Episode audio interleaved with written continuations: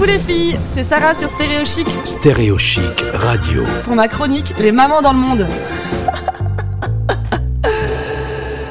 Coucou les filles, aujourd'hui je vous emmène à Dubaï, on va aller retrouver Charlotte. Charlotte, bonjour Bonjour. Alors Charlotte, toi tu es expatriée à Dubaï depuis 2014. Tu étais partie au Qatar et après à Dubaï, c'est ça? Exactement. Tu es originaire du sud de Montpellier, tu as grandi à Nantes et tu es aussi la maman de deux petites filles, donc Sophia et Farah. Sophie a 6 ans et demi et Farah a quasiment 20 mois. Super. Alors, on pourrait parler du côté expat, mais je le fais tout le temps. Et là, j'ai un petit sujet que j'ai beaucoup apprécié, et c'est par rapport à ton travail. Toi, tu es prof de yoga. Oui, prof de yoga. Donc, j'aurais aimé savoir euh, ce que... Enfin, voilà, t'es devenue prof de yoga après avoir été maman parce que voilà, il faut gérer les filles, des fois c'est fatigant, ou c'est tout autre chose? Non, en fait, euh, c'est une vo- vocation qui ne m'est pas du tout euh, venue en lien avec la parentalité. J'avais commencé à pratiquer le yoga alors que je travaillais encore en entreprise en 2012. Et puis, bah, tu vois, j'ai eu ma première fille en 2014, donc euh, c'était quelque chose qui m'était venu bien avant. Non, non, c'est plutôt le monde de l'entreprise, le stress de l'entreprise, la mentalité parfois un peu négative du monde de l'entreprise qui m'a poussé à me recentrer un peu sur moi-même, à rechercher voilà un, un bien-être que je trouvais pas sur mon lieu de travail. Et le yoga s'est présenté quand j'ai vu que au-delà de la pratique physique, il y avait ce bien-être qui pouvait m'être apporté au niveau mental. Alors je me suis dit qu'il y avait peut-être quelque chose à transférer. J'ai décidé de passer la certification pour prof de yoga. Ah, Écoute, c'est- c'est une très belle euh, raison de le faire. Est-ce que quand même le yoga t'a apporté quelque chose dans ton rôle de maman, quelque chose avec les filles? Alors oui, ça n'a pas été le déclic, mais au quotidien, je vois bien que euh, bah, dans mon interaction avec les filles, le yoga impacte bien évidemment.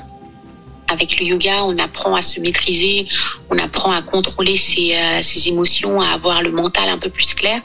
Quand tout s'emballe avec les filles, bien évidemment que ça aide. Au lieu de leur vociférer dessus, je prends le temps de faire une pause et euh, de voir si oui ou non ça vaut la peine dans le cadre de l'éducation positive que je m'enflamme. Bien la réponse est non, bien évidemment. Euh, et puis oui, ça crée aussi un lien entre moi et entre moi et les filles. Je te disais en off euh, Sophie Farah, qui n'a que 20 mois, parfois sort son tapis de yoga pour venir pratiquer avec moi. Donc c'est quelque chose que je suis contente de leur euh, de leur transmettre, euh, bah, qu'elles aient envie de prendre un peu de temps pour elles, qu'elles aient envie de prendre soin d'elles-mêmes.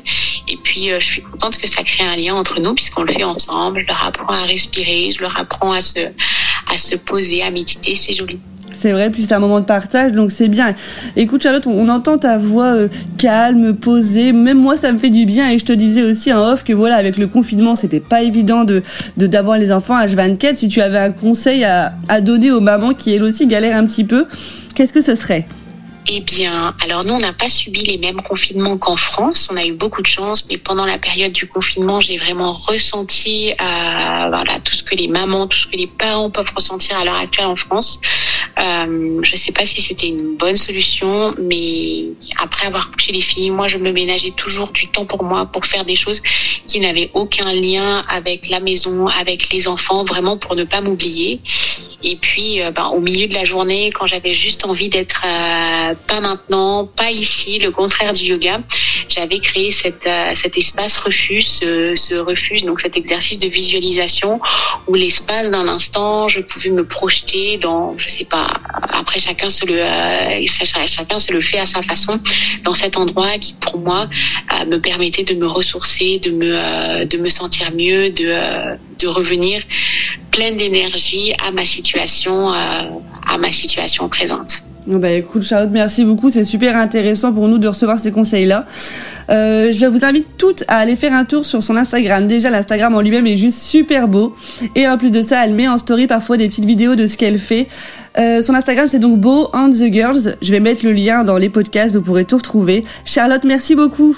Merci beaucoup.